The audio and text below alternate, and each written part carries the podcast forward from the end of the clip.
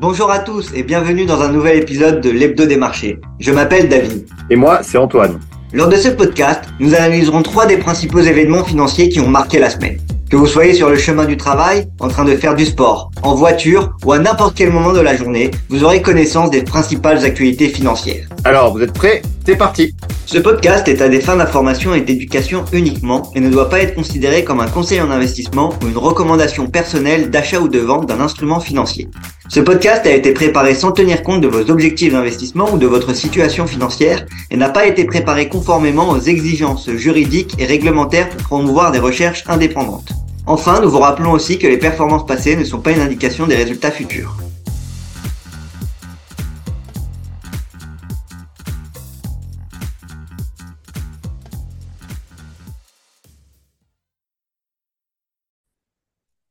Salut à tous, bienvenue sur ce nouveau podcast, l'Hebdo des marchés.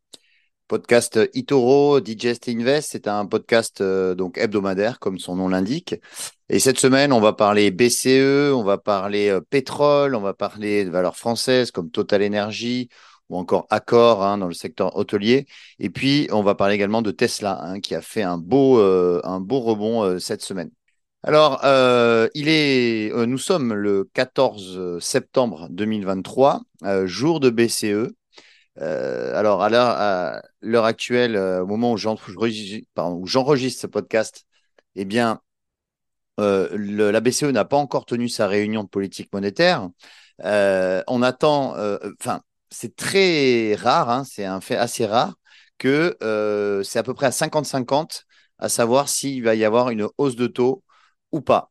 Euh, d'ailleurs, euh, les économistes euh, interrogés par Bloomberg ont voté à 66%, non, pardon, à, 53% pour une hausse de taux, à 47% pour une, un statu quo, c'est-à-dire le fait qu'il n'y ait pas de, remontée de taux. Donc, c'est pour dire en fait l'incertitude qui règne autour de cette réunion de Banque centrale. C'est vrai que pour faire un point économique, euh, macroéconomique même euh, en Europe. Euh, on, a vu que les PMI, hein, qui sont les, indicateurs de, avancés d'activité dans les services et dans le manufacturier, eh bien, sont au plus bas. Quasiment, d'ailleurs en Allemagne, on est quasiment au niveau Covid hein, pour les indicateurs dans le manufacturier. Euh, on est en zone de contraction pour les deux, services et, manufacturiers. Et puis, euh, effectivement, le, fait que euh, la Commission, cette semaine, la Commission européenne a abaissé ses prévisions de croissance pour cette année, pour 2023. Et donc, par conséquent, j'ai envie de dire que Christine Lagarde, qui est la présidente de la BCE, est entre le marteau et l'enclume, dans le sens où eh bien, euh, soit elle remonte les taux euh, une dernière fois euh, pour combattre l'inflation, mais ce qui va écraser la croissance, soit eh bien, elle laisse un statu quo au détriment du fait que l'inflation pourrait continuer de, monter. On le voit notamment, eh bien, l'inflation eh bien, en, zone euro a augmenté pour le, mois d'août, et notamment en France, hein, on est passé de 4,2 à 4,8% d'inflation. Alors, maintenant, bon, on va parler, on va parler euh, des marchés. Euh, c'est vrai que euh, la BCE, si la BCE remonte ses taux cet après-midi, on risque d'avoir eh bien, une correction sur les marchés. C'est vrai qu'on est actuellement dans une phase de, congestion, c'est-à-dire une phase de plat, si vous voulez, un trading range, notamment pour le, CAC 40, où il, reste entre deux zones 7100 points, 7500 points. On est plus proche de la, zone basse, aux alentours des 7100 points. Et euh, effectivement, alors là, on est, aux alentours des 7200 points. Mais si euh, on devait euh, baisser, eh bien, on pourrait se, se, rapprocher de la zone des 7100 qui constitue une zone de support pour l'indice français. Euh, on va parler un petit peu des, valeurs. Alors, euh, ce qui était intéressant. Alors non, d'abord, avant les valeurs, je vais parler du pétrole. Euh, le pétrole aussi, qui, eh bien, lui, a progresse fortement. Ce qui est aussi une, ce qui est aussi, comment dire, inquiétant pour, pour l'inflation, puisque dans la partie inflation, il y a bien, évidemment la partie matières premières et énergie, et le pétrole en fait partie. Et c'est vrai que le pétrole a fait un plus haut annuel hein, cette semaine. D'ailleurs, je vais partager mon, mon écran comme ça, vous allez tout de suite voir de quoi je parle. Alors, hop. Et donc, sur le pétrole, euh, alors attendez, hop, une petite seconde. Sur le pétrole, euh, on va voir qu'on est proche des 90 dollars. Donc là, euh, vous voyez que justement, on s'en approche. On avait parlé la semaine dernière. Il continue de monter. Donc on est dans une phase, on de, hausse et notamment sur le pétrole. Euh, ce qui est intéressant de, signaler, c'est que euh, déjà, euh, ça, ça, fait suite, cette hausse, à la décision de l'Arabie saoudite et de la Russie de réduire leur production de pétrole jusqu'à la fin de l'année. Au départ, c'était jusqu'au mois de décembre, et là, c'est au mois de octobre, et là, c'est jusqu'à la fin de l'année. Donc, ça va être 1,3 million de barils par jour. 1,3 million de barils par jour, pour vous donner un ordre d'idée, c'est à peu près euh, c'est à peu près, euh, euh, pardon, c'est à peu près 1,3% de la consommation mondiale de pétrole. Donc, ce qui est très important. et, en fait, aucun pays producteur de pétrole ne peut compenser ce recul de l'offre saoudienne et russe, ce qui fait que, eh bien, structurellement, le pétrole va continuer de monter, en tout cas pendant les prochaines semaines. Et par ailleurs, les stocks stratégiques euh, de pétrole aux États-Unis sont au plus bas depuis 39 ans. Ça veut dire que la consommation, de l'autre côté, est assez forte aussi aux États-Unis, ce qui fait monter euh, les cours euh, du pétrole. Et donc, le rebond des cours du pétrole va mécaniquement, provoquer une remontée de l'inflation hein, et, déstabiliser quelque peu la stratégie des banques centrales. Voilà, donc Maintenant, euh, dans ce contexte, euh, les marchés euh, ont du mal à, progresser et c'est pour ça que, eh bien, si je devais me mouiller un petit peu, je pense que, en plus, historiquement, le mois de septembre est le mois le plus mauvais sur les marchés. Donc, je pense qu'on n'en est pas, on n'en a pas fini avec la correction. je vais d'ailleurs hop, on va alors, attendez une petite seconde, pardon, je vais partager mon écran. Euh, hop. Et comme ça, vous allez voir un petit peu euh, de quoi je parle sur, euh, sur le CAC 40.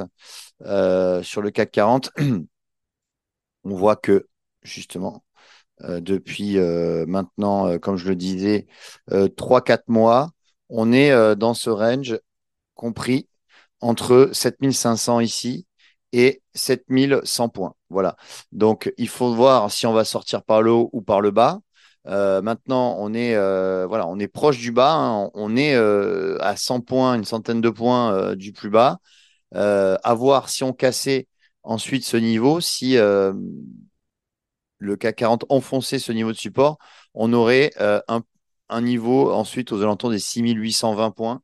Ça correspond au point bas de la, la crise des, des banques américaines au mois de mars dernier. Mais on n'en est pas encore là parce que euh, si euh, s'il y avait un statu quo euh, au niveau de la BCE, ça pourrait faire remonter les cours vers 7500 points, ce qui est la borne haute du range dans lequel le CAC évolue. C'est pas mon scénario central. Mon scénario central, c'est plus un retour vers 7100 points et pourquoi pas une cassure et aller au moins chercher les 7000 points. Maintenant, on va parler valeur. On va parler valeur parce que ça vous intéresse aussi les valeurs on va parler euh, donc de Total Energy. On reste un petit peu dans le, euh, dans le, dans le secteur pétrolier.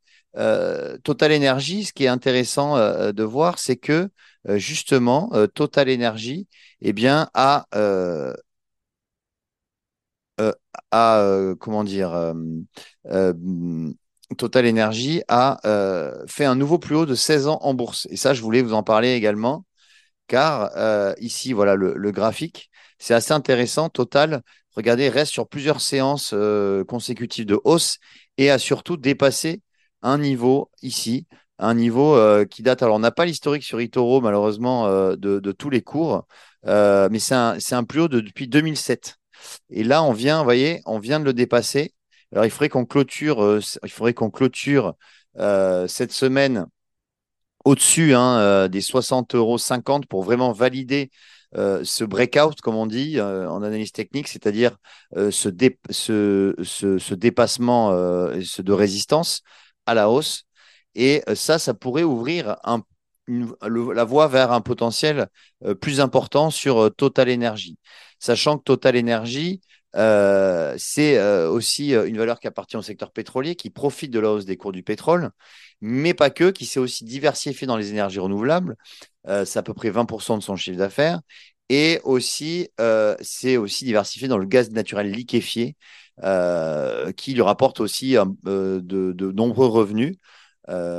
Et, aussi, pour terminer sur Total Energy, c'est un titre qui, c'est une, société qui s'est concentrée sur des gisements de pétrole à bas coût, c'est-à-dire des, des, coûts faibles, ce qui lui rapporte encore plus de revenus. Et par conséquent, c'est un titre qui a mis du temps à sortir hein, de, sa zone de consolidation, mais qui est en train de le faire. Et maintenant, ça pourrait libérer un potentiel d'appréciation important sur Total Energy. Mais j'en reparlerai, pardon. voilà, donc, donc Total Energy, je voulais en parler. Je voulais également parler d'Accor. Accor qui, elle aussi, eh bien, a progressé fortement et a dépassé un niveau intéressant. c'est effectivement dû au fait que, alors pour la partie fondamentale, je vais revenir par la, par la partie, je vais revenir sur la partie si ça veut bien fonctionner parce que j'ai pas l'impression. Voilà. D'abord, je, attendez, je vais quand même vous parler de la partie technique et après je vous parlerai de la partie fondamentale. Sur la partie technique, on voit que hier, donc mercredi 13 septembre, on a cassé. Ça faisait longtemps, hein, ça faisait deux mois qu'on on était dans cette période, dans cette zone de, congestion et on n'arrivait pas à dépasser hein, les 34 euros grosso modo. Et hier, on a dépassé assez allègrement ce niveau. Attention toutefois, parce qu'on est en train de réintégrer. À voir si on termine la semaine euh, au plus haut. Euh, toujours est-il qu'on voit que euh, là, on est en train de tester en fait des niveaux de résistance et on va très probablement les tester dans les prochains jours aux alentours des 35-70. Hein, c'est les plus hauts depuis le Covid. Et d'ailleurs, là, on voit que les, niveaux avant Covid sont ici aux alentours. Là, il y a un gap hein, qui est ouvert depuis euh, février 2020, hein, depuis le début du Covid, à 38, à 38 euros. Donc ça, ça pourrait être un objectif sur, euh, sur Accor, un objectif d'aller combler ce gap euh, qui date de février 2020 sur Accor. pourquoi? Alors pourquoi Accor progresse? Alors Accor, faut savoir, pour ceux qui ne connaissent pas cette, cette société, c'est euh, une société, euh, c'est le plus grand groupe hôtelier européen. Euh, qui regroupe les hôtels Mercure, Sofitel, d'autres Ibis et d'autres marques. et Accor, en fait, a fait assez rare cette semaine eu eh bien le, Standard Poor's, hein, je vous montre, je vais vous partager la news aussi. en fait, S&P Global Ratings, c'est c'est l'agence de notation qui, euh, en fait, euh, c'est l'agence de notation qui, euh, qui note la note de crédit des sociétés. Et en fait, Global Trading a, relevé d'un cran la, note de crédit long terme à d'accord passant de BB à triple B-. Donc en fait, ça veut dire que la dette d'accord est beaucoup plus, enfin beaucoup plus, est plus solvable que précédemment. et donc ça, c'est très positif, puisque la dette d'accord va rentrer probablement euh, en, en, investment grade. Euh, voilà, et donc en fait, c'est vrai que euh, le premier semestre a été de très bonne facture, très bonne, l'activité a été très bonne durant l'été, notamment dû, à, à, une solide, bien sûr, demande dans le domaine des loisirs et dans le domaine hôtelier. Et par conséquent, ça a permis à Accor de progresser. Il n'y a, pas que cela aussi. Euh, on a vu que plusieurs euh, agences euh, de, de, c'est plusieurs brokers en fait, ont relevé aussi leurs recommandations sur Accor. Et il y a structurellement le fait que eh bien, le taux de personnes qui voyagent, eh bien, et, vont dans les hôtels est beaucoup plus important que en 2022 ou même en 2021. Voilà. Donc ça, c'est intéressant. maintenant, on va aller du côté des États-Unis et on va parler de Tesla. Tesla qui, en fait, Tesla qui, elle, a progressé de 10% lors de la séance du 11 septembre, me semble-t-il. C'était voilà, lundi 11 septembre. pourquoi? Alors, intéressant de voir que justement Tesla eh bien, est en train de, de redessiner un mouvement haussier. On a vu une baisse, un repli hein, durant l'été, repli durant l'été dans le sillage des marchés. Et depuis la mi-août, on a ce rebond assez significatif sur Tesla qui déjà pourrait aller combler ce gap ici. Euh, ce que j'aime bien les gaps, hein. moi je, les gaps, hein, vous savez, euh, la théorie du gap, c'est qu'elle est fait, c'est fait pour être comblé. Et euh, justement, le gap ici ouvert le 20 juillet dernier se trouve à 288 dollars. Et ça, ça peut être un objectif. Alors certes, c'est un objectif court terme, proche, mais c'est un niveau qui pourrait être atteint euh, eh bien, dans un futur proche. Ensuite, si on dépassait ce niveau euh, du gap et c'est en combler ce gap et qu'on redépassait euh, les anciens sommets de 2023, tout simplement, on aurait ce niveau de résistance très net à 313 dollars. ce niveau de résistance a été touché 1, 2, 3, 4 fois en 2022. Ce ne sont pas les points hauts de 2022, mais ça correspond justement un niveau de résistance très important. Donc, ça serait dans un second temps, s'il y avait euh, une poursuite de la hausse, un niveau 313 dollars que euh, je suivrais tout particulièrement. Maintenant, pour entrer dans le, dans le fondamental, euh, qu'est-ce qui s'est passé sur Tesla? Parce que pourquoi Tesla a progressé de 10% cette semaine? Eh bien, parce qu'il y a eu une annonce de Morgan Stanley. Alors, aussi surprenant qu'elle soit, Morgan Stanley a écrit une note comme quoi son supercalculateur, alors euh, Tesla a mis en place un supercalculateur qui s'appelle Dojo, euh, pourrait ajouter 500 milliards, je dis bien 500 milliards de dollars de capitalisation boursière, de valeur d'entreprise de plus à Tesla, sachant que Tesla vaut à peu près 900 milliards, donc je vous laisse faire le calcul. Euh, l'objectif de prix a été relevé sur Tesla de 250 dollars à 400. Aujourd'hui, on cote 271 dollars. Donc, euh, c'est également bah, un retour sur les plus hauts historiques hein, qui ont coté 400 euh, dollars en décembre 2021. Et alors, pourquoi, pourquoi ce fameux supercalculateur Dojo est à les faveurs de, de Morgan Stanley? C'est parce qu'en fait,